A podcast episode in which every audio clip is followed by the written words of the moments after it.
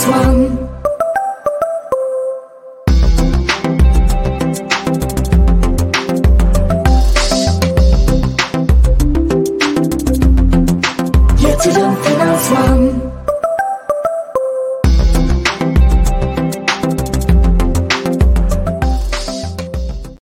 Efendim herkese iyi akşamlar. Ee, Profesör Doktor Yusuf Kader'le birlikte yaptığımız akademik borsa yayınımızın 26.sına gelmişiz. Hocam nasılsın? Sağ olun, iyi yayınlar diliyorum Barış'cığım. Siz nasılsınız? Çok teşekkür ederim değerli hocam. Ee, sevgili izleyicilerimize de hoş geldiniz diyelim.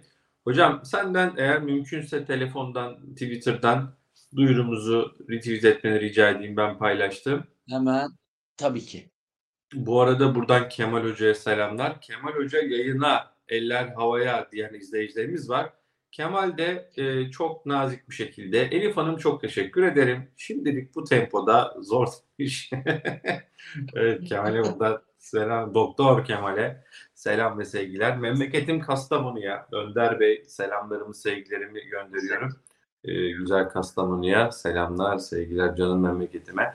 Hepiniz hoş geldiniz. Hakikaten özletmiştiniz diyenler var hocam. Ee, bir süre yapamadık. Ee, Valla bizim Evet. koşturmalar. Aslında bir, Ha. aslında bir hafta yapamadık. Bir hafta geçti ama hakikaten sanki çok uzun zaman geçmiş gibi. Ee, ben de özledim ya. çok fazla. Hocam Ya e, yoğun yani- tempo. Evet hocam ufak bir e, soğuk algınlığı vardı galiba değil mi hocam? O yüzden. Evet, bir boğazda birazcık ya sadece soğuk algınlığı değil. Arka arkaya çok fazla ders anlattım. Bir de üstüne soğuk da eklenince ses tellerinde ciddi bir problem oldu. Ondan dolayı birazcık e, böyle bir, bir haftalık bir ara verdik ama iyiyim şu anda. Çok iyiyim. E, süper. Bir hafta bir ay gibi demişler. E, çok teşekkür ederiz. Hepiniz hoş geldiniz. Valla İbrahim Bey e, biz e, yani bütün konuklarımla beraber elimizden geleni yapıyoruz. E, gömlekle evet çıkmaya çalışıyorum. E, o size hakikaten izleyiciye olan saygıdan yoksa tişörtle de çıkabilirdik hocam biliyorsun ama biz gömleğimizi giyelim diyoruz. Şimdi hepiniz hoş geldiniz. Borsayı bol bol konuşacağız. E, lütfen bol bol yorum, bol bol beğeni. Yayınımızı beğeniyorsanız beğen tuşuna basmayı unutmayın. Ve artık 100 bini deviren bir YouTube kanalında hedefimiz hocam 200'lere doğru şöyle inşallah 200 hep bin birlikte olsun. çıkabilmek. 200 bini. Herhalde seneye yakalarız diye tahmin ediyorum. İnşallah devam edersek. 2000, tabii Evet. inşallah 2024 yılının hani sonuna kalmayacak diye düşünüyorum. Evet evet izleyicilerimizin e, katkısıyla. E, bu arada hocam sen sanırım İstanbul'dasın. Onun ufak bir e, duyurusunu yapalım. Evet, Hemen e, borsaya geçelim. Bu hafta çok güzel bir e, trade eğitimi olacak. E, ilk defa hep böyle e, uzun vade yatırımcılığı üzerine eğitimler verdik. Yaklaşık 65-66 tane.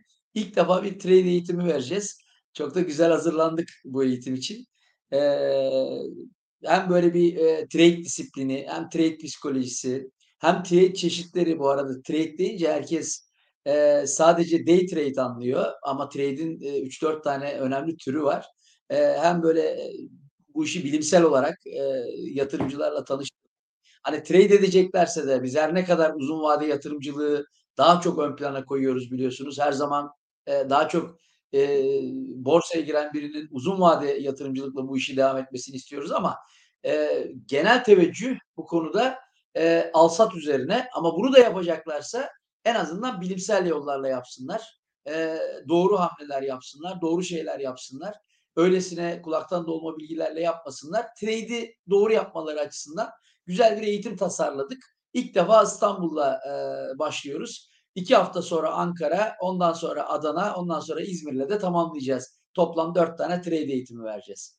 Evet, valla kış finans kampını henüz hocamla konuşmadık. Yarın inşallah İstanbul'da bir araya geleceğiz.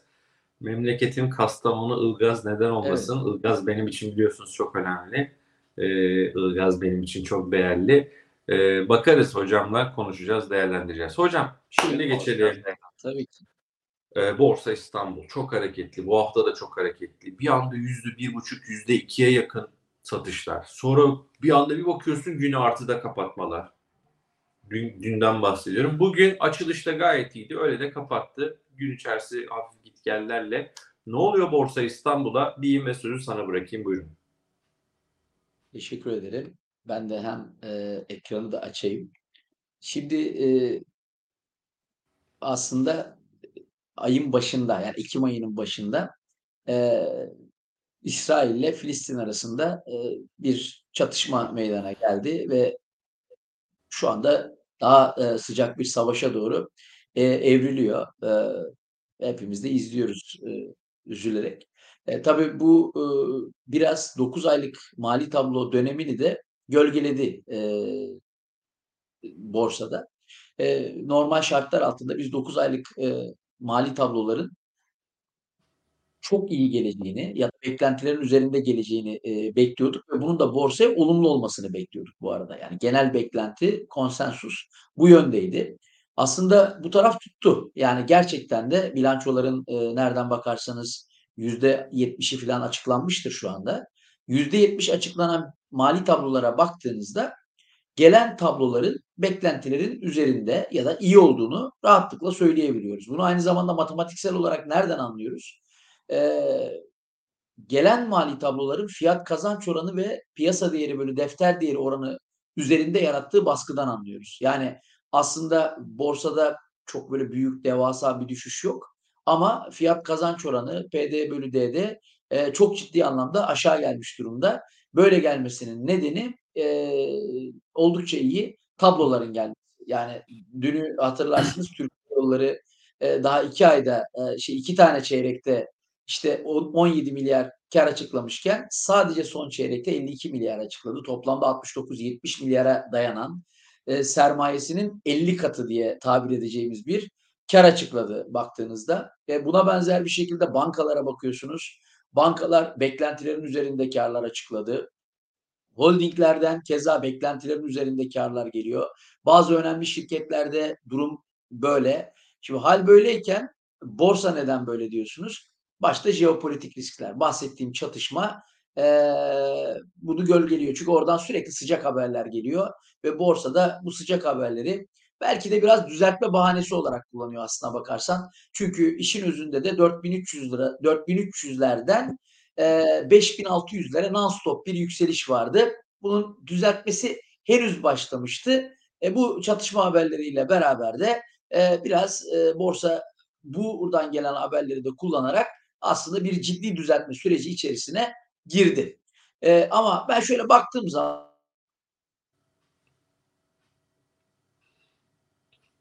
Hocamın bağlantısında tarafta bence enflasyon hikayesi devam ediyor.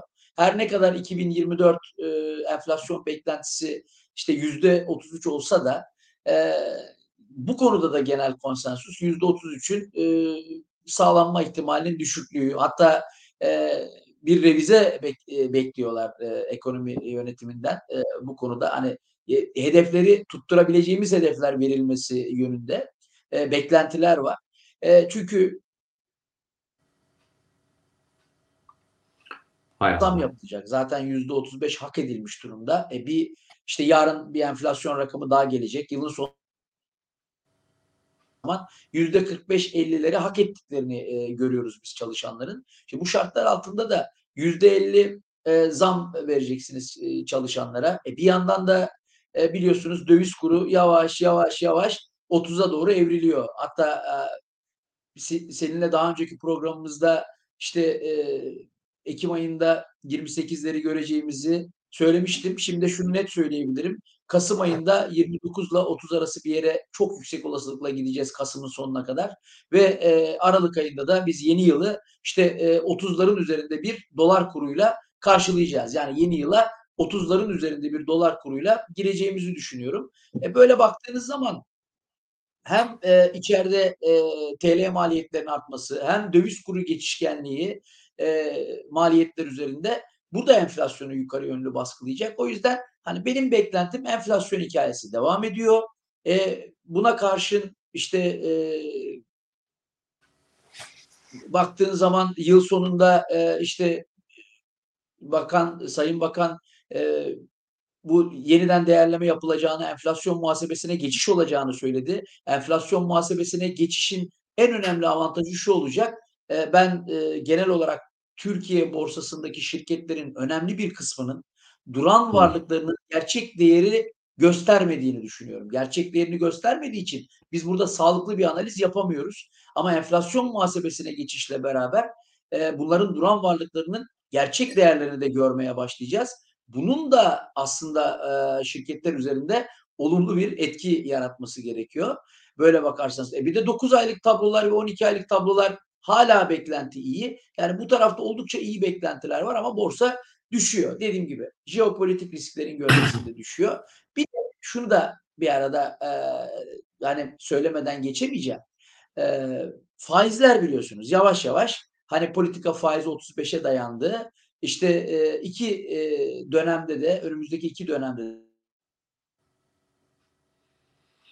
yavaşlayarak devam edeceği düşünülüyor. Yani benim gözümde de zaten 40'ta bu işin son bulacağını düşünüyoruz. Yani faizler işte 40-50 olduğu zaman hani belki biraz borsa yatırımcısının bir kısmının aklını karıştırabilir. Ee, Allah'tan ki hani mevduat faizleri borsacılar açısından Allah'tan ki diyorum. E, mevduat faizleri politika faizlerindeki hız kadar hızlı bir biçimde artış göstermiyor. Yani mevduat faizleri biraz Hatta daha yavaş. mevduat faizlerinde İşte bir düşüş var hocam yani 40-45 aralığına çıkan mevduat faizleri son haftalarda yeniden 35-40 aralığına indi. 35'lere yaklaştı. Kesinlikle. Evet. Şimdi mevduat faizlerinde de bir düşüş var. Dolayısıyla politika faizindeki yükseliş mevduat faizine doğrudan da yansımadığı için şimdilik borsa üzerinde bir etkisi yok. Hani bunlar da zaten e, 45-50'lere dayanmadıkça da borsa yatırımcısının pek aklını karıştıracağını düşünmüyorum. Şimdi dediğim gibi o zaman bir genel bakış açısından, temel bakış açısından hani borsada çok ciddi bir sorun, problem görünmüyor. Her ne kadar e, işte e, kısa süre içerisinde yüzde yüz prim yapmamıza rağmen bu primin zaten yüzde on beşlik kısmını falan geri verdik. Ama zaten bu doğal olarak hani bunun daha sağlıklı olduğunu düşünüyoruz bu tür geri çekilmelerin. Ben bakıyorum sosyal medyaya. Sosyal medyada bu son geri çekilmede insanlar hani gerçekten çok ciddi söyleniyorlar. Ama e, yani yüzde yüzlük bir yükseliş var. Non-stop bir yükseliş var. Ya bunun rahatlaması borsa yatırımcısı açısından da iyi. Belki kısa dönemde bir baskı hissediliyor. Kısa dönemde kağıt üzerinde zararlar görülüyor veya işte e, kardan zararlar görülüyor. Yani yatırımcı nezdinde konuşuyorum. Ama böyle bir şeyin öncelikle yatırımcılar sağlıklı olduğunu unutmasınlar. Yani bu hareket, bu düzeltme sağlıklı bir şey. Yani borsanın daha sonra daha iyi yerlere gidebilmesinin anahtarı buradan geçiyor bana sorarsanız. O yüzden ben düzeltmeleri yani benim özellikle sosyal medyada yorumlarımı okursanız hani e, işte bir düzeltme düzeltmenin bir miktar daha devam etme ihtimali olduğunu söylüyorum. Ama genel olarak kısa vadede bunun böyle olacağını düşünüyorum. Ben e, orta vadede e, az önce bahsettiğim temel gerekçeler nedeniyle düzeltme tamamlanır tamamlanmaz yeniden yukarı inmeli bir hareketin başlama ihtimali kuvvetli görüyorum Barış'ım. Yani burada bir işte şelale düşüşü, bazen öyle senaryolar konuşuluyor. Yok şelale düşüşü veyahut da işte trendin e, tersine e, işte döneceğine dair böyle e, konuşmalar, görüşler dinliyorum. Ben bu görüşte değilim. Yani trend tersine de dönmeyecek bu şartlar altında. Şelale düşüşü adı verilen çok sert bir düşüşün de ben geleceğini düşünmüyorum. Şu anda bir düzeltmenin yaşandığını, bu düzeltmenin işte testler hareketi diye tabir edebileceğimiz yatay ya da böyle hafif aşağı eğimli yatay. Hani e, aşağı trendler biliyorsunuz dik de olabilir. Hı hı. Hafif böyle e, yataya benzer böyle hani eğimi hafif olan bir aşağı hareket de görebiliriz. Benim e, naçizane görüşüm e, bunun böyle olacağı yönünde. Yani hafif aşağı eğimli e, bir yatay hareket. Hatta onu da göstereceğim şimdi yatırım yatırımcılara. Hani bana göre şu anda ben çalışan trendi tespit ettim kısa vadeli. Bir kere bu trend çok güzel çalışıyor kısa vade için. Oradan yukarı yönlü tepkiler geldikçe bahsettiğim o hafif aşağı eğimli e, yatay hareket devam edecektir. Hatta burada bu karışıklıkta belki yatırımcılar buradan görmeyebilirler. Ben yeni bir e, BIST 100 açayım. Benim sürekli takip ettiğim e, grafiği açtım. Şöyle açarsam sanki Hı. o trendi daha rahat görecekler gibi böyle benim şu anda çok yakından takip ettiğim trend şu. Bak yatırımcıda net görüyor. Hafif aşağı eğimli yataydan kastım da bu zaten. Bak yani baktığınız zaman şöyle düz baktığınız zaman yatay bir hareket var. Ama şu çizdiğim çizgiden de anlıyorsunuz ki çok hafif bir aşağı eğim var. Ee, ve iyi de çalışıyor. Bakın şu anda destek konumunda bu çizgi. Ve dikkat edin 1, 2, 3, 4, 5, 6, 7, 8 defa aşağıya gelişlerde buradan tepki almış. Bakın dün de buradan tepki aldı. Hatta dün herkes bir panikledi. Ee, işte yüzde iki buçuklara vardı düşüş. Orası Ama- hocam kaçlar? 7000 7300 7400 seviyeleri mi? Hemen bakayım. Yani bu çizginin olduğu yer mi Barış'ım? Bir daha dönse mi diyoruz? Yani dün döndüğü yer. Ha dün 7297. Dün zaten ben e, 7200'lü seviyelerden e, yukarı yönlü tepkiler gelebileceğini söylemiştim. İşte buna istinaden söyledim zaten. Hani 7200 rakamlar e, durduğu yerde çıkmadı. Sosyal medyadaki dünkü e, tüm e, analizlerimde e, hem. Twitter'da hem Instagram'da özellikle bu çizgiyi çok sıkı takip ediyorum ben. Ve o çizgi işte 7297 e, gördüğün gibi A, oradan döndü. Ama tabii eğer bu tepki yukarı evrilmezse, yukarıya dönmezse, devamı gelmezse bu çizgi bizim için hala kuvvetli bir e, de- kısa vadeli destek konumunda. Eğer öyle bir geri geliş söz konusu olursa e, gene böyle 7200 yani 7300'ün biraz altına tekabül ediyor geri dönüşler şimdilik. 7250 ile 7300 arasına tekabül edecek. Olur da biz yola devam etmezsek. Şimdi e, yola devam edecek miyiz, etmeyecek miyiz? Yani bu düzeltme tamam bitti mi? E, yoksa e, işte bu son iki tane e, yeşil bar artık düzeltmenin bittiğini mi gösteriyor ki yayını da öyle e, kurguladık biliyorsun. Hani düzeltme bitti mi, bitmedi mi? Bunun kararını verebilecek durumda mıyız, değil miyiz? E, öncelikle şunu söyleyeyim. Bana sorarsan düzeltmenin bittiğine dair emareler henüz yok. Yani bu düzeltme içerisindeki bir tepki konumunda. Şimdi diğer grafiğe geçebilirim artık. Yani ben düzeltme orada henüz düzeltme henüz bitmemiş olabilir diyorsun hocam. tabii ki, tabii ki. Yani düzeltme henüz bitmemiş olabilir dememin sebebine geleceğim. Bir Heh, kere kısa tamam. vadeli az önce çizdiğim çizgiyi yatırımcılar yakından takip etsinler. Biz bu çizginin üzerinde kaldıkça düzeltme testere hareketi biçiminde devam edecektir. Yatay olacaktır. Aşağı olan eğim hafif kalacaktır. Bu da çok ciddi hisseler üzerinde bir baskı yaratmayacaktır bu saatten sonra. Bu çizginin üzerinde kaldığımız sürece ama bakın dikkat çekiyorum. Eğer bu çizginin üzerinde kalmazsak yani altına gelirsek bu kötü senaryon bu arada altına gelmemiz halinde hızla 254 dolar seviyelerine kadar e, çekilebiliriz. Hani bu da yaklaşık işte e, 7000'li e, rakamlara artık hani 7100 seviyelerine kadar gerilemeye neden olur. O nedenle ama bu çizginin üzerinde kaldıkça paniklemesinler. Düzeltme devam ediyor olabilir nereden çıkıyor? Şuradan çıkıyor bakın. Bana göre düzeltmenin bitmesi için 50 günlük hareketli ortalamanın üzerine hacimli bir biçimde yeniden çıkmamız lazım. Diyeceksiniz hocam nerede grafikte 50 günlük hareketli ortalama? Bakın koyulaştırıyorum şimdi ben onu. Bakın yeşil hale getirdim. Şu an yeşille gördüğünüz 50 günlük hareketli ortalama ve dikkat edin altına inmişiz. Altına inip tekrar yukarı gittiğimizde 50 günlük ortalamayı geçemeden geri dönmüşüz. Ertesi gün bir daha dönemişiz, bir daha geri dönmüşüz. Dolayısıyla 50 günlük ortalama geçilemediği için aşağı yönlü satış baskısı başlamış. Bugün güzel olan 5 günlüğün üstüne yeniden atmayı başardık. Ama bu yetmez. Biz dönüp 50 günlük ortalamanın üzerine çıkmamız lazım. 50 günlük ortalamanın üzerine hacim ve filtre kuralıyla çıkmadığımız sürece bence düzeltme bitti demek erken olur. Hamle yapmak erken olur. Ee, peki nedir o seviye 50 günlük ortalama? Yani benim kriterim bu şu anda. 50 günlük ortalama 8018. Kabaca 8000'ler diyebiliriz. Şunu demek istiyorum. Bu saatten sonra 8000'in üzerinde kısa orta vadeden bahsediyorum. Hacim barı yüksek, kesinlikle hacim barı yüksek, hacimli 3 tane kapanış görürsek benim nezdimde düzeltme artık tamamlanmış olur. Oradan bence yeni zirveleri konuşabiliriz. Yani zirvemiz biliyorsun e, hatırladığım kadarıyla 8400 küsürlerdeydi. Kapanış zirvesinden bahsediyorum bu arada. Yoksa 8500 65 e, normal zirve. Kapanış zirvesi 8400'lerdeydi. Hı hı. Hem kapanış tarafında hem en yüksek fiyat tarafında yeni zirveleri ancak ve ancak 50 günün üzerinde hacimli 3 bar gördükten sonra konuşabiliriz. Oraya kadar bence bu sadece şu gördüğümüz düzeltmenin bir tepki hareketi konumunda kalacaktır diye düşünüyorum. Hocam düzeltme e, olursa devam ederse ya da diyelim e, farklı bir düzeltme gelirse nereye kadar gelebilir sence? Neresi kritik aşağıda?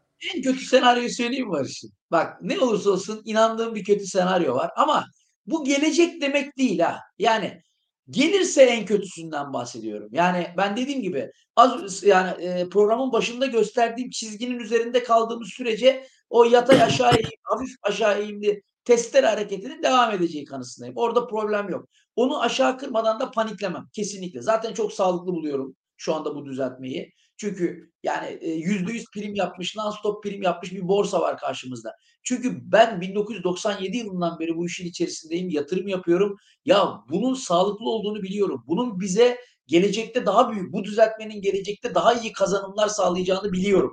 O yüzden paniklemiyorum. Yoksa ben de kardan zarar ediyorum. Ya da ben de işte e, yukarıda aldığım bir pozisyondan kağıt üzerinde zarar ediyorum ama, Ama finans bu zararları kafaya takmıyorum. Finans kampa katılanlar en son Ayvalık finans kampına, Cunda finans kampına senin bu uyarını çok net şekilde hatırlayacaklar. Yani sen dedin ki ben ömrümde böyle bir sürekli yükselen bir borsa görmedim.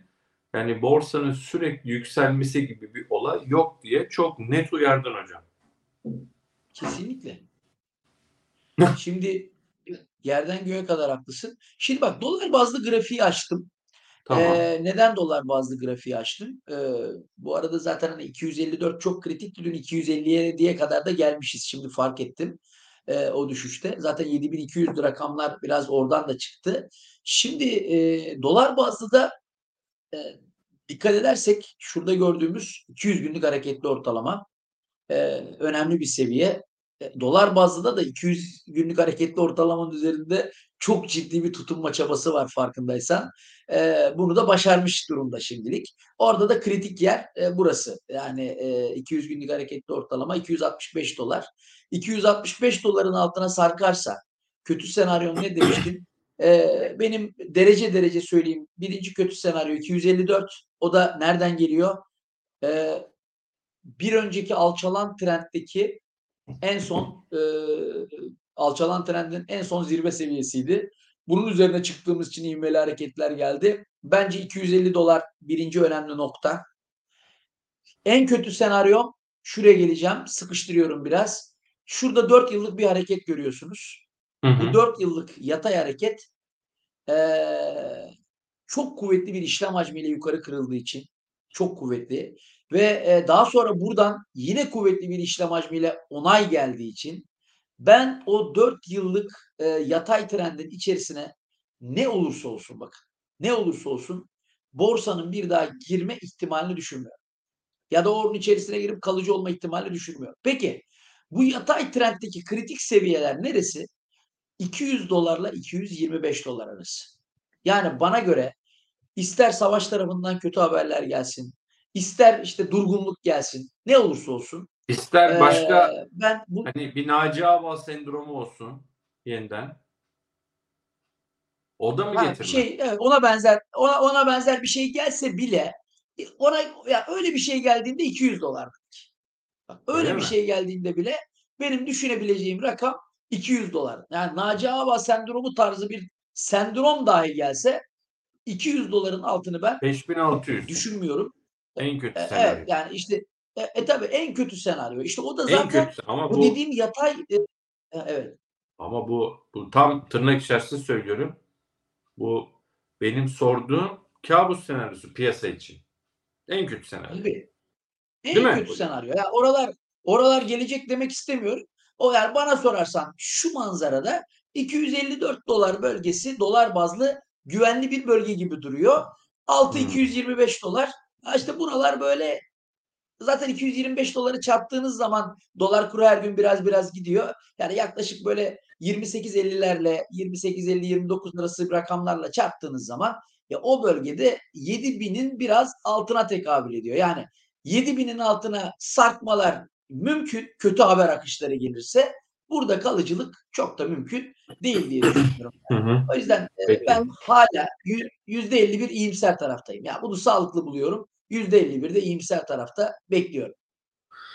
Peki hocam ya bu e, enflasyon muhasebesini e, izleyicilerimiz çok soruyor. E, enflasyon muhasebesiyle ilgili kafalar biraz karışık anladığım kadarıyla. E, bu konuyu şöyle bir açmak isterim. Enflasyon muhasebesi bence biraz yanlış da anlaşılıyor. yanlış E, Bugün biz Abdullah Tolu ile vergi uzmanıyla sabah konuştuk Ekonomi Gazetesi'ndeki yayında. Ee, yani sanki şöyle bir hava var. Enflasyon muhasebesi gelince şirketler hiç vergi vermeyecek. Böyle bir şey yok. Onu söyleyeyim. Hatta bazı şirketler olumsuz etkilenecek. Yani vergi çıkacak bazı şirketlere. Ee, burada bir tek bankalar yani finansal şirketlerle Mahsus ilgili. olacak kadarıyla. Evet Sayın Şimşek'in böyle bir mesajı oldu. Genel bir soru sorayım hocam. Enflasyon muhasebesi borsayı nasıl etkiler? E, sektörleri, şirketleri nasıl etkiler? Dinleyelim seni. Ben olumlu taraftayım burada. Çünkü özellikle üretim yapan şirket, yani daha doğrusu maddi duran varlıkları e, çok olan şirketler açısından bakıyorum ben. E, maddi duran varlıklarınız çok yoksa enflasyon muhasebesinden etkilenme dereceniz biraz az. Ama maddi duran varlıkları çok olan e, şirketler e, enflasyon muhasebesinden ciddi anlamda etkilenecekler. Bir kere şöyle varlıklarının gerçek değerini göstermek durumunda kalacaklar. Ben birçok şirket biliyorum yakından incelediğim. Özellikle e, maddi duran varlıklarını işte çok uzun süreden beri değerlemeye tabi tutmamışlar. Baktığınız zaman e, tabloda 100 milyon görünüyor ama çok iyi biliyoruz ki e, bunları bugün e, paraya çevirecek olsa, satmaya kalksa e, belki onun 10 katı. Hatta e, bir tane örnek vereyim istersen. Yani şey anlamında e, Çimsa e, geçen yıl e, ne yaptı? E, elinde bulundurduğu bazı e, işte tesisleri sattı. Şimdi sattı ama e, 2.2 milyara sattı. Ama bir baktık Çimsa'nın bilançosunda bu şirketlerin, e, bu tesislerin duran varlıklarla beraber olduğu gibi bu tesislerin duran varlık olarak kayıtlı değeri 380 milyon muydu? 400 milyon muydu? Böyle bir şeydi. Düşünsenize. Siz bilançoda bu tesisleri 400 milyon görüyorsunuz. 300 milyon görüyorsunuz. Ama gerçekten o duran varlıkları başka birine satmaya kalktığınızda e, bunun değerinin 6 katı, 7 katı daha fazla olduğunu şahit oluyorsunuz. Yani buna benzer şirket çok fazla. Zaten bu haber Çimsa'nın 30 liradan 150 liraya gitmesine neden oldu. Çünkü varlıklarının önemli bir kısmının hakikaten Maşallah.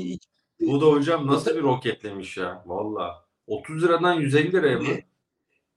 Ya tabii hatta şöyle e, o zaman e, buradan e, selam olsun Perihan Hanım'la e, Ekotip'te program yapıyorduk. E, ben de o haber düşer düşmez e, kayıtlı değerin bu kadar düşük olduğunu görünce satış fiyatına hemen bir e, maddi duran varlıklar üzerinde bir çalışma yaptım. Ve Perihan Hanım'la bir sonraki haberin düştükten sonraki ilk Ekotürk Perihan Hanım'la beraber yaptığımız ilk seans programında e, şeyin e, Çimsa'nın 3 hanelere gideceğini söyledim. 30 lirada 3 haneli rakamlara gideceğini söyledim. Yani e, çok saçma bir fiyatlamasının olduğunu söyledim. Nitekim Temmuz ayında yapmıştım yayını hiç unutmuyorum. Ara Eyvah. Hoca koptu. Şirketlerin benzer şekilde etkileneceğini düşünüyorum. Özellikle üretim işletmesi, elinde bol bol duran varlığı olan işletmeler, bunların bir de stoklar bundan çok etkilenecek bu arada. Buna da dikkat etmek lazım. Peki. Hocam e, cumartesi günü eğitim nerede? Trade eğitimi diyen soran izleyicilerimiz var. eğitim diyen soran Orada doldu mu Ee, eğitim? Yer cumartesi var mı? e, Merter Green Park'ta olacağız. E, Green Yer Park var mı hocam? Otel'deyiz. E, eğitim Hay Allah. Hocanın bağlantısında ufak kopuşmalar, kopmalar diyelim. Hoca İstanbul'da ama İstanbul'da gördüğünüz gibi internette sorun var. Ee, maalesef hocanın kaldığı otelde. Hocam duyabiliyor musun beni? Hocamızın bağlantısında biraz sorun var e, arkadaşlar. Onu görüyoruz. Modemi kapatıp açın diyor. Şimdi tamamen gitti hoca. Ee, yeniden döndüğünde. Hocam ha şimdi geldiniz. Koptunuz. Ya aslında tam çekiyor. Yani şu anda ben özellikle telefonu bağladım. Telefonda da şu anda Evet, telefon da evet. iyi çekiyor ama neden olduğunu anlayamıyorum. Ama şu an iyi. Cumartesi günü eğitim nerede ve yer var mı diye sorayım ben. Şöyle e, çok az kontenjanımız kaldı. E, Merter Green Park Otel'de yapacağız. Nereden bilgi alacağız? E, Duygu benim asistanım Duygu var. E, ondan e, bilgi alabilirler. Ben telefon numarasını söyleyeyim. 0539 e, 825 93 26 e, Ukademi Teknokent'teki şirketimiz e, Ukademi'nin telefon numarası. E, Duygu da zaten lütfen. 0539 825 93 e, 26 E, buradan e, kayıt olmak isteyen e, misafirlerimizi bekleriz e, değerli borsacıları. E, ama çok az bir kontenjan olduğunu e, biliyorum. Çünkü o bir e, hazırlık yapıyordu. Oradan biliyorum. Çok az bir kontenjanımız var. Zaten yarın da son gün e, cumartesi pazar inşallah Tamam. iki gün e, böyle bir yaklaşık e, e, 10 14-15 saatlik güzel bir eğitim gerçekleştireceğiz. Peki e, arkadaşlar burada Borsa İstanbul'da bilanço e, dönemine girdik. Bilançoları daha rahat bir şekilde yorumlamanız için bizler de sizlere Stokis Pro hediye ediyoruz biliyorsunuz. E, yatırım finansmanın yeni müşterilerine, yeni yatırımcılarına eğer yatırım finansmanda hesap açarsanız 2 aylık bir e, Stokis Pro üyeliğini hediye ediyoruz. E, yayınımızın açıklama kısmında bir link var. Oraya tıklayarak online bir şekilde hesap açabilirsiniz. Ee, bunu bir kez daha ifade edeyim. Ee, canlı yayında söyleyelim. Yeni hesap açan izleyicilerimize, yatırım finansmanın yeni müşterilerine 2 aylık Stokis Pro e, bilançolarda sizlere çok yardımcı olacak. Analizde çok yardımcı olacak. Bu programı hediye ediyoruz. Ee, linke tıklayarak online hesap açabilirsiniz. Açıklama bölümüne sevgili Burak paylaştı. Ee, şöyle biraz hocam sorulardan e, gidebilir miyim izninle? Gidelim. Gidelim. Duygu Hanım Yusuf Hoca'nın portföyünü kesin biliyordur, bilmiyordur söyleyelim. Ee, yani Duygu'yu biz de biliyoruz ama böyle bir şey yok. Takılıyorlar hocam e, sana. Şu, Emine Hanım'ın şöyle bir mesajı Aynen. var. Portföy azaltma nasıl yapılır? Benim 20 şirketim var. 5 tane olsun istiyorum. Nasıl bir taktik yapmam lazım diyor. Enteresan bir soru buyurun hocam. Yani bir kere şuradan başlaması lazım. Bence bir portföyde aynı sektörden iki şirket olmaması lazım. Üç şirket olmaması lazım. Ya ilk kriter olarak ayıklamayı buradan yapabilir. Ee, öncelikle e, aynı sektördeki şirketler varsa bunlar içerisinde bir seçim yaparsa bu e, 20 rakamının e, düştüğünü görürüz. E, tabii daha sonra e, tabii portföy içerisindeki şirketleri bilmediğim için e, hani bir kere mutlaka 20 tane ise 20 farklı sektör değildir. O yüzden ben bir sektör e, analizi yapıp da şöyle aynı sektörden e, iki tane olmayacak şekilde bir ayarlama yaparsa bunun düşeceğini biliyoruz ama 5'e kadar düşürmek için işte o zaman e, biraz e, sektör seçiciliği içerisine girmemiz lazım. Çünkü sektör sayısı fazla. E, on, önümüzdeki dönemler için yani 9 aylık mali tablolar da tamamlansın. Tamamlandıktan sonra 9 aylık mali tablolar itibariyle ve 2024 yılı da dikkate alınarak ön plana çıkabilecek e, işte 5 tane sektör düşünsün. Çünkü dinliyor, uzmanları dinliyor. Kendi yapamıyor olsa bile. Yani Bloomberg'i dinliyordur, Ekotürk'ü dinliyor, bizleri dinliyor. Ondan sonra bu konuşmalardan böyle iyi olacak 5 tane e, işte sektör düşünsün ve o geriye kalan mesela 20'den söylediğim şekilde aynı sektördeki hisseleri e, 1'e düşürdü. İşte 13'e düştü, 12'ye düştü. Bunlar içerisinde de en azından e, işte e, önümüzdeki 2024'te dikkate alınacak şekilde iyi olan 5 tane sektörü belirlesin. O sektördeki şirketleri de elinde e, tutsun derim. Peki. Ee, şöyle e, hocam biraz bilançolarla ilgili sorular var. Bakmak ister misiniz hocam? Olur. Ee, yani e, bilançosu nasıl diye bakacaksak açarız bakarız. Ee, o, o Benim olabilir. gözüme- İstersen bir genel bilanço yorumu yapayım. Tamam, Ee, yani tamam, genel yapalım. olarak ne oluyor? Buyurun. Lütfen. Evet yani şöyle ondan sonra da e, arkadaşların sorularını cevaplayalım. E, şöyle bilançoların hemen hemen her gün geldiğinde ben inceledim. E, genel olarak beklentilerin üzerinde e, mali tablolar görüyoruz ve önemli şirketlerimizde, önemli sektörlerimizde bu böyle. E, bunun olmasını tabii ki iyi karşılıyoruz e, şu anda. E, borsaya etkisi olumlu. Hatta ben e, şöyle bir şey dedim. Neden ben borsa tarafında hala iyimserim? E, şu anda hemen FK'lara bakalım. FK ve PD böyle çarpanlara bakalım endeksin. Bakın beraber açalım. Ekranı alalım Burak. Evet. Şimdi düşünün. Borsa bugün bir yükseliş yaşamasına rağmen, dün ve bugün bir yükseliş yaşamasına rağmen e, ve bir düzeltme sürecinde olmasına rağmen yaklaşık BIST 100 endeksi 6,5 FK'larda. Bu mali tablonun iyi gelmesinden kaynaklanıyor. Mali tablolar kötü gelseydi biz zaten 8 FK'lara çıkmıştık. 8 küsürlere 9-10'a çıkardık birden eğer kötü gelmiş olsaydı. Ama böyle olmadı. Daha da bakın BIST 30'a gidersek daha feci bir tablo göreceğiz. BIST 30'u açalım beraber. Orada da 5.5'ü görüyoruz. Biri 6.5, biri 5.5. Şimdi bak hani borsanın yerle yeksan olacağını düşünenler. Borsa 7000 küsürlerden 6500'lere düşerse BIST 30 FK 4.5'a düşer. BIST 100 FK 5.5'a düşer. Ya bu bölgelere gelir. Bu da ne demek biliyor musunuz? Çok uzun süredir yaşadığımız rallinin başına dönmek demek. Yani bütün bu rallinin boşa yapılmış olması demek. Sadece ve sadece 6500'e gerilediğimizde bu böyle. Çünkü BIST 30 endeksinin FK'sının böyle dördün mördün altında ya da dörtlü rakamlarda kalıcılığını görmüyoruz ki biz son 35 yıla baktığımızda. BIST 30 FK dörtlü fiyatlarda kalıcı hiçbir zaman olmamış. Gelmiş geldiği gibi toparlamış. Ondan dolayı diyorum hani haber akışları kötü geldi bir şeyler oldu 7000'in altına sarktık. Kalıcı olmayız orada. Kalıcı olmayız. Oralarda BIST 30'un 4 FK ile temsil edildiği yerlerde ben kalıcılık beklemem. O nedenle ben şu anda genel olarak gelen tabloların e, olumlu e, olduğunu düşünüyorum. Beklentilerin ötesinde e, olumlu olduğunu düşünüyorum. E, ama bireysel olarak da özellikle merak edilenler varsa beraber burada e, yatırımcıların Tamam. istedikleri hisselerin üzerinde şöyle Hemen göz atalım. Türk Hava Yolları ile bir başlayalım hocam. Ee, canlı yayındayız bu arada. Sevgili Yusuf Kaderli ile Çağlar'ı da görüyorum bu arada. Çağlar da aramızda. Burak Çağlar. Her ikisi de canlı yayında bizimle hocam. Ee, destek Evet, veriyorlar sağ olsunlar.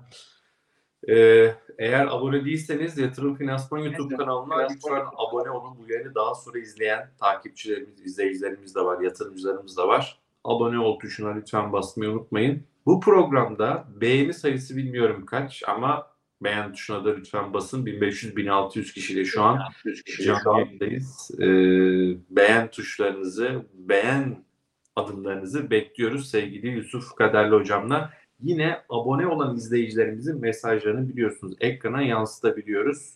Hatırlatmasını bir kez daha yapayım ve Türk Hava Yolları e, nasıl demişler, o nasıl bilançoydu diyenler de var hani beğeni anlamında. Ben size bırakayım. Hisseyi de bir yorumlamanızı rica edeyim. Bir de şöyle soru var. Türk Hava Yolları iyi bilançoya neden gitmiyor? Ya birazcık şöyle Bugün bugün Ya, bugün en çok aldığım Allah bugün en çok aldığım soru bu desem. ne diyorsunuz? Barış'ım bugün en çok aldığım soru bu biliyor musun? Hı. Yani Türk Hava Yolları bu kadar güzel bilanço neden tavan olmadı, neden gitmedi? Anlatayım neden gitmediğini. Bir kere bir, Hı. bilanço harika ötesi. Yani e, tarihin en iyi mali tablosu. Yani düşünün tek bir çeyrekte 52 milyar, toplam 69 milyar.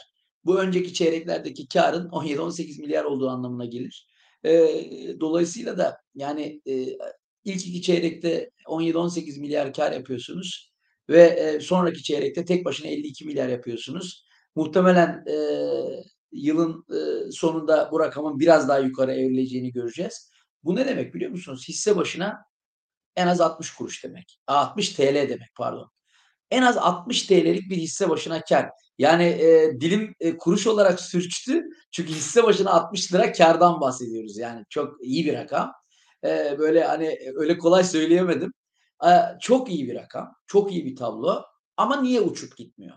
İşte bazen temel analiz teknik analizi etkiliyor. Bazen teknik analiz temel analizi etkisi altına alıyor. Türk Hava Yolları bu kadar güzel mali tabloyla hemen hemen bütün kurumlar olması gereken değeri net bir biçimde yukarı revize etmesine rağmen benim e, özellikle yatırımcılık eğitiminde olanlar çok iyi bilirler. Alçalan trendle ilgili görüşleri çok çok iyi çalışan bir alçalan trend var. Çizdim yatırımcılar için. Destek noktaları ayrı güzel çalışıyor. Ekrana Direnç getirelim. noktaları ayrı güzel çalışıyor. Ha, şimdi geldi hocam Evet, ekrandayız. Hem destek noktaları hem direnç noktaları. Tabi bu bir ikincil trend bu arada. Yani ikincil trend tali bir trend. Ana trend değil. Bakın ana trendi de ben göstereyim bu arada Türk Hava Yolları'nda. Ana trend yukarı. Zaten böyle bir muhteşem bir tabloyla ana trendin aşağı olması beklenemez bu arada. Hı hı. Bakın ana trendi yukarı bir biçimde emin adımlarla gidiyor ki kolay kolay zaten bu tabloyla bu güçle Türk Hava Yolları'nda biz e, ana trendin e, böyle kolay kolay aşağı kırıldığını göremeyiz yani. Çok çok zor. Ya bu tablo böyle devam ederse, bu mali performans böyle devam ederse. Bu tali bir trend yani. Bu, bu bir ikinci trend. Ama dediğim gibi yatırımcılık eğitiminde bununla ilgili düşüncelerimi çok iyi biliyorlar. Bu bir bu bir altın madeni. Yani yatırımcı için alçalan trend dediğimiz bir de özellikle iyi çalışıyorsa bak Barış'cığım eğer bir bir trend böyle hem destek noktaları hem direnç noktaları böyle kalemle çizilmiş gibi çalışıyorsa o tahta sahiplidir. Yani bu, burada gördüğünüz e, bu çizimler tesadüfen olmuyor ya da tesadüfen bu çizginin iz düşümlerinden fiyatlar geri dönmüyor.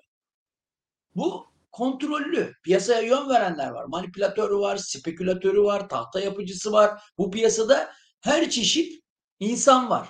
Ve Ama Türk Hava Yolları da- bunun için yani bu söyledikleri için çok fazla büyük hacimli bir hisse değil mi hocam? Bunlar o söyledikleri şöyle şöyle etkileyemez gibi Orada geliyor şöyle bana. düşünmek Hey, lazım. Ee, şöyle, şöyle düşünmek lazım. Ee, Türk Hava Yolları gibi şirketler için e, bu arada portföy yönetim şirketleri, bireysel emeklilik şirketleri yani onlarda tahta yapıcı olarak tahtaya yön veren e, ler ya da bunlar etki eden diyeyim. E, bunları da düşünmek lazım. Yani kurumlar bu tür şirketlere bireylerin etki etmesi mümkün değil Barış'cığım. Yani bireyler e, ellerinde milyarlarla ifade edilen rakamlar olsa dahi kolay kolay hatırı sayılır yönler veremezler. Ama çok büyük kurumlar var. Kurumlar da işin içerisinde. Bu arada tahta yapıcıyı biz insan olarak algılamayalım sadece. Kurumlar olarak da algılamamız lazım. Ondan dolayı burada bunun tesadüfen olması mümkün değil.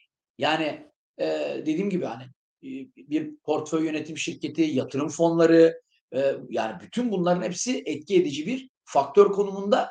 E, o yüzden biz burada mükemmel bir alçalan trend görüyoruz. Hmm. Her şeyi çok güzel temel tarafta ama Türk Hava Yolları'nı gönül rahatlığıyla alalım mı almayalım. Ben alçalan trendin içerisinde olan hiçbir kağıda yatırım yapmam. Teknik Allah Allah. tarafta. Neden? Tabii ki. Şöyle e, alçalan trendin özelliği bakın zirveler her seferinde bir öncekine göre daha aşağıda gerçekleşir. Şurada aynı hizada gerçekleşmiş ama orada da bir tuzak olduğunu, filtre kuralını konuşuruz her zaman biliyorsun. Üç gün üzerinde kalma trendin ötesinde. Bak birinci gün üstündeyiz, ikinci gün üstündeyiz, üçüncü gün tekrar içeri girdik. Bu bir tuzak. Boğa tuzağı diyoruz buna. Ve tuzaktan sonra da sert bir düşüş görüyoruz. Alçalan trend içerisinde buna maruz kalma ihtimalimiz çok kuvvetli. Yani bana göre Türk Hava Yolları 223 mü daha güvenli yoksa bak üstüne çıkıyorum 230'lar 240'lar mı daha güvenli? Bana göre 230'lar 240'lar daha güvenli. Orada da 223. yatırımcı psikolojisi devreye giriyor hocam. Ya ben 220'den almadım. 230'a gitti. Şimdi niye alayım falan. Gitti eyvah. yanlış. Yanlış. Zaten e, tabii ki çok yanlış. Yani burada bir alçalan trend var. Alt, fiyat alçalan trendi yukarı kıramadığı sürece biz bir dönüş hareketinin başladığını düşünemeyiz. Düşünemeyiz. Yani ben şunu söyleyeceğim size.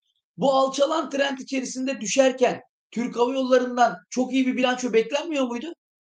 Yani 42 bekleniyordu milyar bekleniyordu. 52 geldi. Ama 42 milyarda sizce hatırı sayılır bir eee, beklenti değil miydi? Yani ilk 3 aylıkta 18 milyar açıklıyorsun, 17 milyar açıklıyorsun. İlk 2 tane 3 aylıkta top. İlk 6 aydan bahsediyorum. Ve sonraki çeyrekte 42 bekleniyor. Yani bu beklenti dahi alçalan trendin yukarı kırılmasını sağlayamadı. O nedenle bence Türk Hava Yolları'nı kesinlikle ve kesinlikle temel tarafta her şeyle mükemmel bir şirket olarak aklımızın kenarında tutacağız. Ama hamlemizi şu gördüğünüz alçalan trendten kendini yukarıya hacimli ve filtre kuralıyla kurtardıktan sonra bakın bütün manzaranın değiştiğini göreceksiniz. Öyle bir hamle yapacak ki şu anda e, bununla ilgili yapılan raporlara bakın, hazırlanan raporlara e, 350'ler, 400'ler konuşuluyor.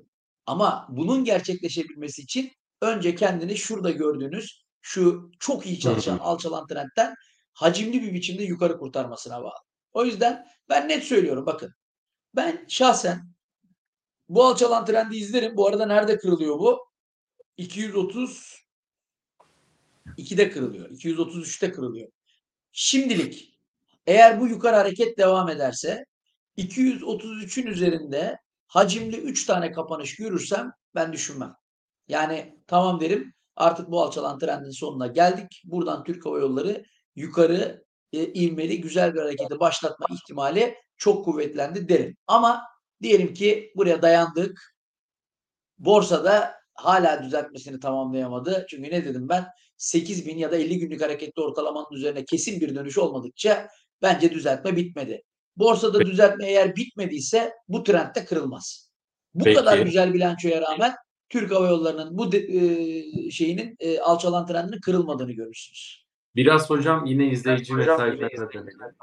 Ee, izninle. Tamam. Bu arada bir kez daha tekrarlayalım. Bilanço döneminde çok işinize yarayacak Stockies Pro'yu e, yeni yatırımcılarımıza hediye ediyoruz. E, sizler de yatırım finansmanda hesap açarak 2 aylık ücretsiz Stockies Pro e, ya kavuşabilirsiniz ve bilanço dönemini çok güzel analiz edecek bir programa sahip olabilirsiniz. Bunun için yapmanız gereken e, biz açıklama bölümüne bir link bırakıyoruz. Online bir şekilde yatırım finansmanda hesap açabilirsiniz.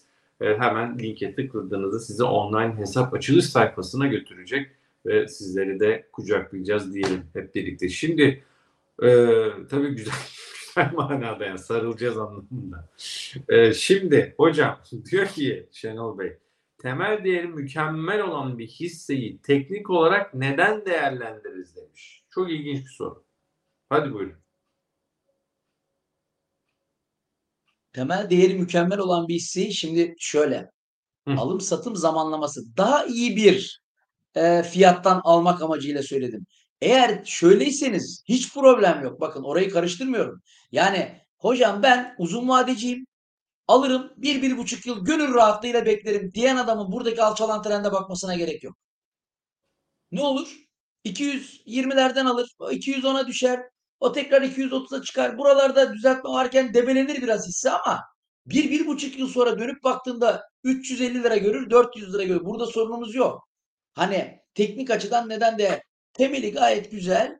Eğer sizin de bir yıl beklemek gibi, bir buçuk yıl beklemek gibi bir sabrınız varsa, gerçekten bunu gösterebiliyorsanız o takdirde Türk Hava Yolları'nın şu fiyatının bedava olduğunu söyleyebilirim ben şu mali tablodan sonra. Orada Şöyle soruyu orada yanlış anlaşılmayalım yani. İyi ki sormuş bu arkadaş bu soruyu. Temelci bir adam için e, ama temelle tekniği harmanlayan bir adamım ben. Yani temelle tekniği harmanlarım. E, dedim Ama şu ya, var hocam. Bu benim için efendim. böleceğim hocam seni. Neden? Çok iyi bir temel hisse senedi diye temel analizlerin çok iyi olan, çok iyi görünen temel analizi yaptığında. Şimdi neden izleyicimizin böyle bir soru böyle de sorulabilir mi diye ben ekleyeyim sana. Bir şirket çok iyi, her şey çok iyi, çok iyi karlı, her şey çok iyi gidiyor. Ama şirketin ha, benim benimkimiz kesiliyor. Hocam galiba, hocam senin bağlantından muhtemelen. Şimdi ama dönecektir. Az önce de hocam gitti geldi. Ee, aramıza yeniden gelecek. Şunu soracağım. Hocam, ha hocam yeniden aldık mı aramıza seni? Ha geldi. Evet. Bak dedim gelecekti. Şunu soracağım hocam. Çok iyi bir hisse senetti. Temel analiz açısından. Şirket harika, karlı, büyüyor. Ama fiyatı kısa sürede işte 20'den 200'e gitti diyelim. İşte bence o nedenle tekniğe bir bak yani grafiğe şöyle bir açıp bakmak gerekmez mi? Yani ben açıkçası izleyicimizin sorusunu bir de böyle yani çok iyi şirket olabilir ama yani bir bakmışsın ki o- kopup gitmiş fiyat olarak e, almayabilirsin yani. Dolayısıyla öyle de bir bakmak lazım gibi geliyor bana. Bilmiyorum ne dersin? Şöyle zaten şimdi bak genel olarak temel analizi şu anlıyorlar. İşte bilanço açıklandı. işte kardaki artış hızı şu oldu. FAVÖK'teki artış hızı bu oldu. işte cari oranı bu oldu. Ya temel analiz bundan ibaret değil. Temel analiz işin sonunda mutlaka o firmaya bir değer biçmeniz gerektiren bir şey. O yüzden de sizin dediğiniz gibi yani her şey mükemmel, kar artışı mükemmel vesaire. Ya bu çoktan fiyatlanmış olabilir. Hatta bu değerin üstüne çıkmış olabilir. Böyle bakacağız. Yani e, eğer o harika haliyle değeri 50 liraysa borsada da 150 liradan işlem görüyorsa ben neden alayım onu? O nedenle değerinin çok üzerinde işlem görüyor olabilir. Bu bilançosunun harika olması, önemli kalemlerdeki artış hızının çok iyi olması ya bu ayrı bir şey. Hak ettiği değer ayrı bir şey. Dediğin gibi 20 liradan 200 liraya gitmiş. Baktığın zaman olması gereken değer 50 lira çıkıyor.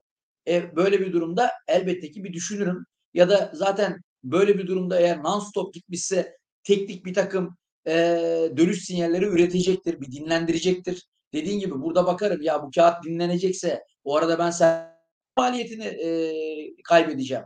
O arada bu dinlenirken ben bekleyeceğim. O parayı daha iyi değerlendirebilirim. Alternatiflerim var diyeceğim. O yüzden tekniğe de bakmak lazım. Yani Peki. sadece teknikçi ya da sadece temelci olmaya karşıyım ben. İkisini harmanlamak lazım. İkisinin nimetlerinden yararlanmak lazım. Ee, hocam bir izleyicimiz bizim model portföyü sormuş. Sevgili Çağlar hazırlarsa e, göremiyorum demiş uygulamanızda. E, yani çok bizim, bizim günlük bültenimizde var öyle söyleyeyim. Yani. Twitter'da her gün paylaştığımız günlük bültenimizde model portföy, yatırım finansmanın model portföyü var. E, Çağlar'dan rica ederiz. Mümkünse ekrana getir eğer imkanı varsa e, sizlere gösteririz. E, hazırlıyor sanırım. Evet çat diye bakın ekrana geldi. Bugün günlük bültendendir bu.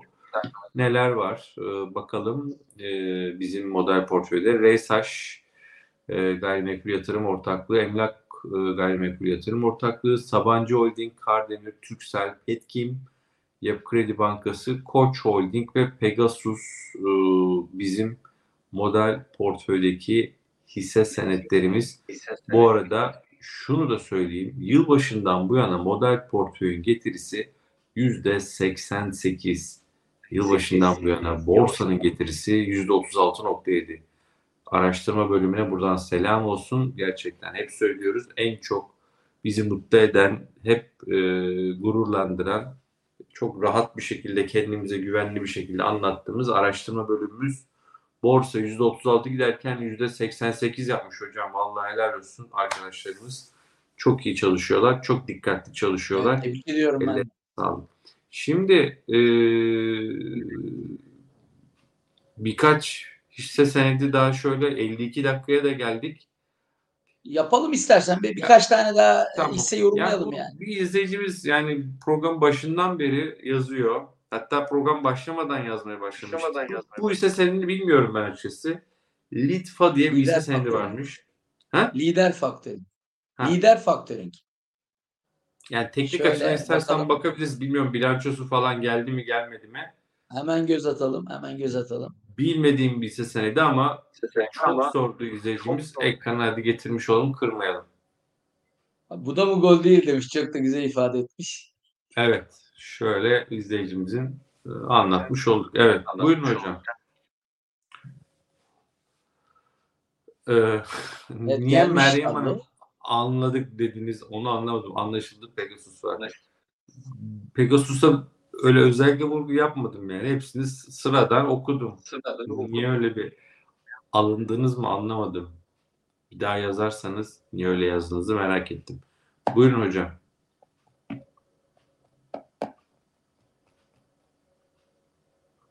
Şöyle, Hocam, e, bir geçen bakıyor. seneki kar, kar, kar gelmiş bu arada. Sermayesine göre iyi. 253 milyon Ekrana sermaye rica edelim. 410. Ee, yani yaklaşık Evet. e, yılın sonu geldiğinde burada minimum 2, 2 lira hisse başına kar göreceğiz bu arada. Hisse başına 2 lira kar göreceğimiz bir yerde de 8 TL'li fiyatlar uygun görünüyor. Geçen seneye göre ne yapmış onu çok merak ettim. Ben de e, senin gibi biliyorum bu hisseyi ama e, ilgilendiğim bir hisse e, olmamıştı. Evet geçen senenin aynı dönemine göre de karı dörde katlamış bu arada. Ee, Ciro'yu yüzde yüzden fazla arttırmış.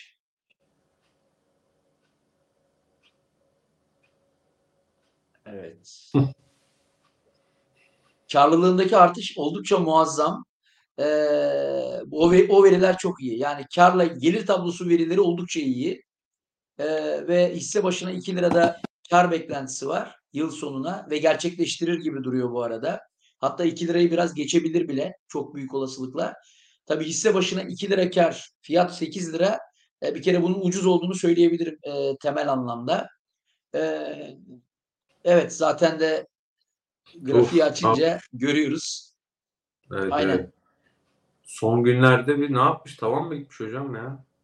Tabii tabii zaten işte bu tablonun yani ben şimdi grafiğe de ilk defa bakıyorum ama hani grafiğin iyi olduğunu söyledim zaten ama o direkt şeye de yansımış bu arada yani. E, direkt olarak e, hissenin e, Performansına mı? tabii performansına da yansımış. Evet.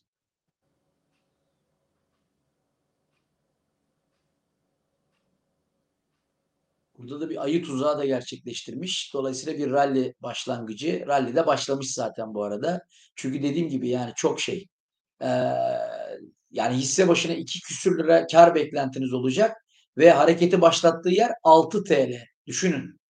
Yani sizin toplam hisse başına karınız 2 liranın üzerindeyken fiyatınızın 6 lira olması hakikaten muazzam bir ucuzluk belirtisi ve anında da zaten e, tepkiyi göstermiş. Dolayısıyla hani bana sorarsanız e, tamam hareket e, başlamış ama non-stop gittiği için belki küçük dinlenmeler gelebilir ama bana sorarsanız orta vadeli yön bu mali tablo beklentisiyle e, hala yukarı olacaktır. Yani orta vade için bakarsak yukarı ama kısa vade için bakarsak non-stop %50. Yani 6 günde %50 prim yapmış bir hisse. Öf. Belki küçük düzeltme hareketleri gelebilir ama o 6 düzeltmeleri de %50 mi bence- yapmış? e, tabii baksanıza. Yapma. Borsa düşerken bu hisse yükseldi yazmış bir izleyicimiz. İşte 5,80'den e, 9 liraya gelmiş neredeyse. Yani e, net %50 yapmış 6 gün içerisinde. 6 Ya günde bu- %50. Bunları nasıl yakalayacağız hocam? Nasıl yakalayacağız? Ya ama şöyle şimdi burada gerçekten ama muazzam bir ucuzluk var. Yani Hmm. E, o yüzden zaten hisse almış çok sert bir hareket yani. Şimdi düşünsenize diyorum ya iki küsür e, şeyi bekliyorsunuz. E, hisse başı kar bekliyorsunuz. Yani bu bilançoyla beraber bu ortaya çıkıyor. Ve siz 6 liradan işlem görüyorsunuz. Yani bu kağıtta kolay kolay zarar etme şansınız yok böyle bir hissede. Fiyat kazanç oranı 3. Zaten muhtemelen de piyasa değeri bölü defter değeri oranı da çok yüksek değildir bu hissenin. Bakalım. Ya o da zaten işte düşünün şu an 2.32. Bu hareketi başlatmadan önce 2'nin bile altında. Hem e, PD bölü DD çarpanı çok düşük. Hem fiyat kazanç oranı çarpanı ikisi de aşırı derecede düşük. Dolayısıyla Ama- da anında tepkisini vermiş. Ama Orta vade yön yani- yukarı, kısa vade küçük düzeltmeler gelebilir. Bu düzeltmelerde değerlendirilebilir bu hisse senedi. Evet yani bu böyle gitmez eee, gitmeyebilir pardon gitmez demeyeyim. Dikkat etmek lazım çünkü %50 çok kısa vadede çok hızlı gitmiş. Kısa vadede evet. İşte kısa vadede ama ama bu düzeltmeyi de iyi değerlendirmeleri lazım. Yani Ha, desteklere doğru geri çekilme görürüz. O kuvvetli desteklerden de hani gerçekten değerlendirilebilecek bir mali yapısı var. Onu Peki. söyleyeyim yani. Hatta benim Hocam- dikkatimi çekti yani. Daha yakından inceleyeceğim ben onu şimdi. Son şişeye bir bakalım istersen. Eee şişe cam izleyicilerimiz çok sormuş gene. Evet. Şimdi şişe cam e, aslında mali tablosu böyle e, Türk Hava Yolları'nın tersine böyle çok böyle ağım şağım bir mali tablodan söz etmiyoruz. Özellikle karlılık tarafı. E, hatta hatırladığım kadarıyla geçen senenin geçen seneye göre aynı e, şekilde kar açıkladı. Bir şöyle bir bakalım. Daha somut konuşalım. Hemen bakayım. Tamam. Öyle hatırlıyorum çünkü ben geldiğimde bir göz atmıştım. 13 milyar kar var, 3 milyar sermaye. Ama geçen seneki performansına göre bakın geçen senenin aynı döneminin mali tablosunu ekrana getiriyorum şu anda.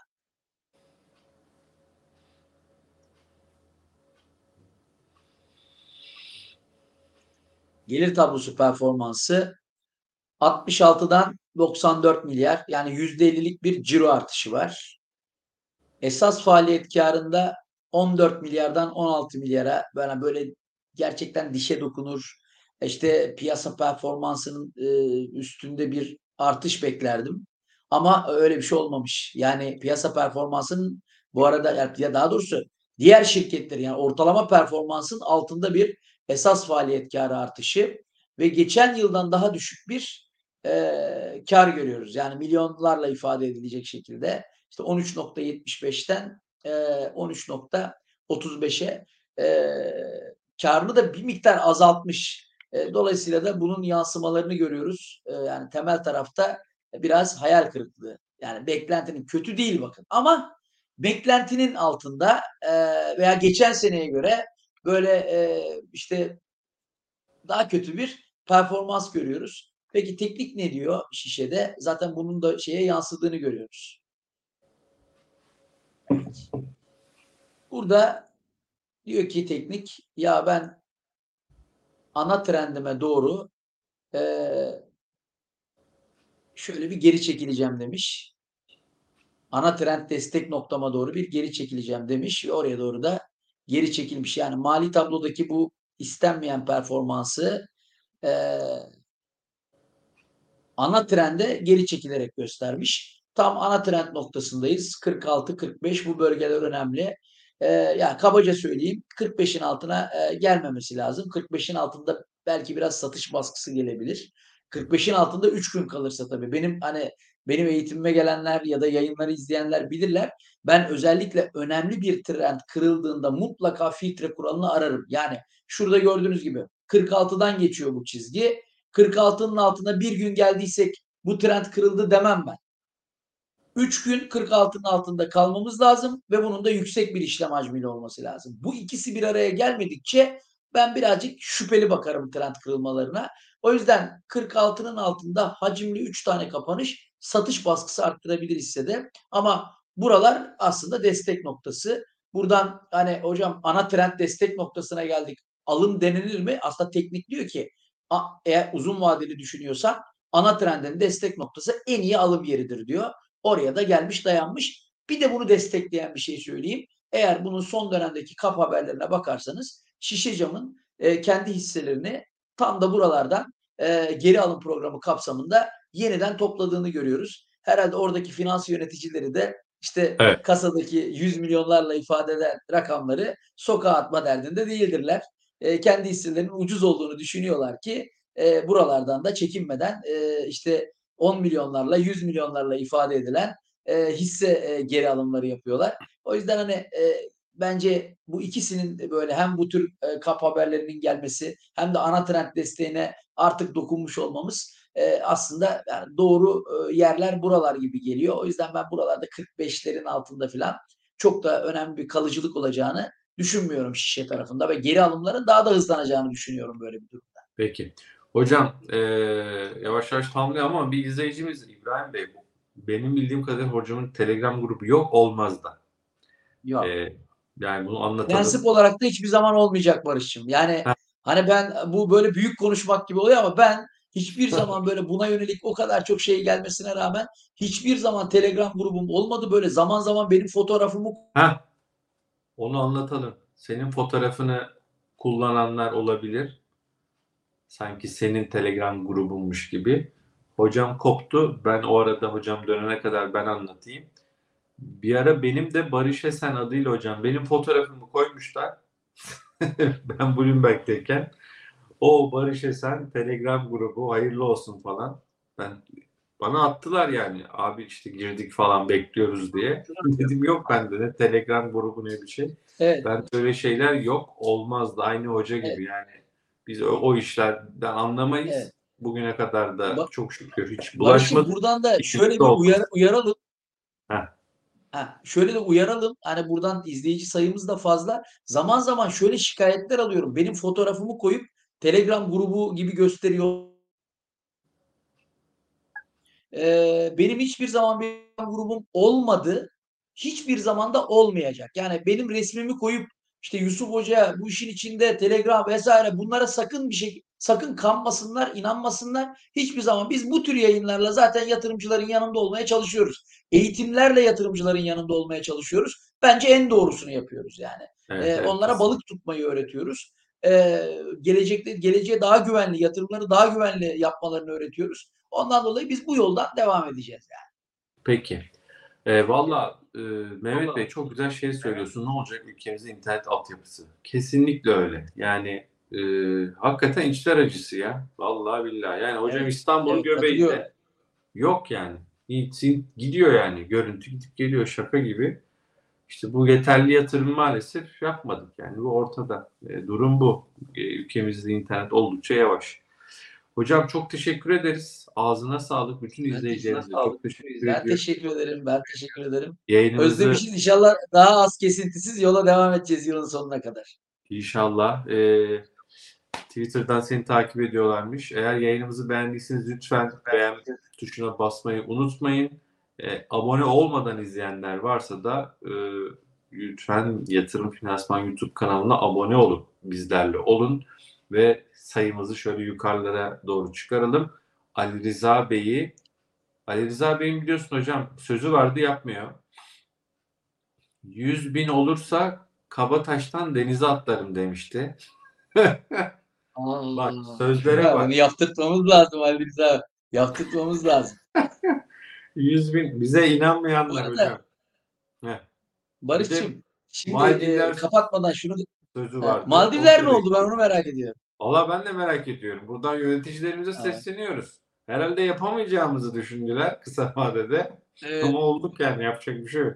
Buyurun hocam. Tabii tabii olduk olduk. Daha daha iyisi de olacak. Şeyi söyleyeyim ben yalnız. Bu arada hani e, ben de diğer böyle aşağıdan geçen yazıları okuyorum. Tek tek bakmayacağım ama daha önce uzun vadeli hisse senetleriyle ilgili e, böyle konuştuğum bazı hisse senetleri vardı. Özellikle 2024'ü işaret ettiğim, Doğru. 2025'in başlarını işaret ettiğim. E, onların e, kısa vadeli performansına kesinlikle aldanmasınlar. Biz zaten orada da özellikle 2024'ü işaret ettik, vurguladık. Ee, ben bana göre açıklanan mali tablolar açısından baktığımızda e, kesinlikle ve kesinlikle mali tabloları bu söylediklerimi destekliyor.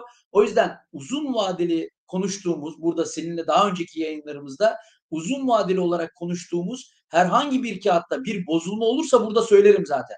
Ya ben böyle bekliyordum ama çok kötü bir tablo Hı hı. geldi. O yüzden hani bunu 2024 için iyi demiştik. Revize ediyoruz. Nasıl bütün kurumlar revize edebiliyorlar e, işte raporlarını.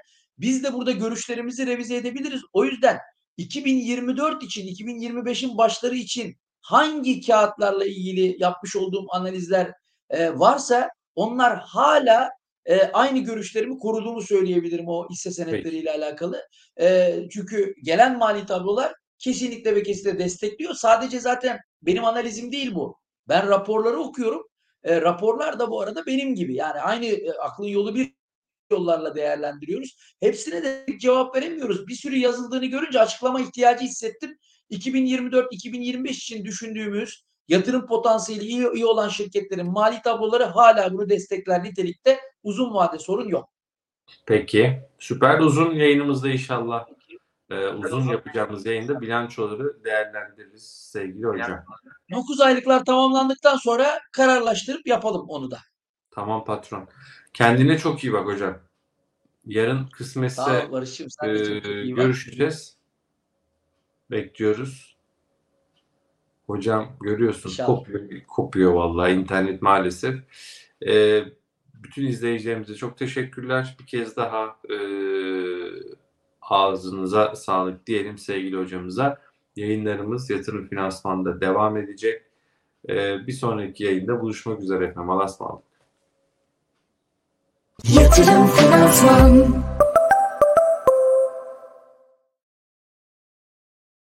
Yatırım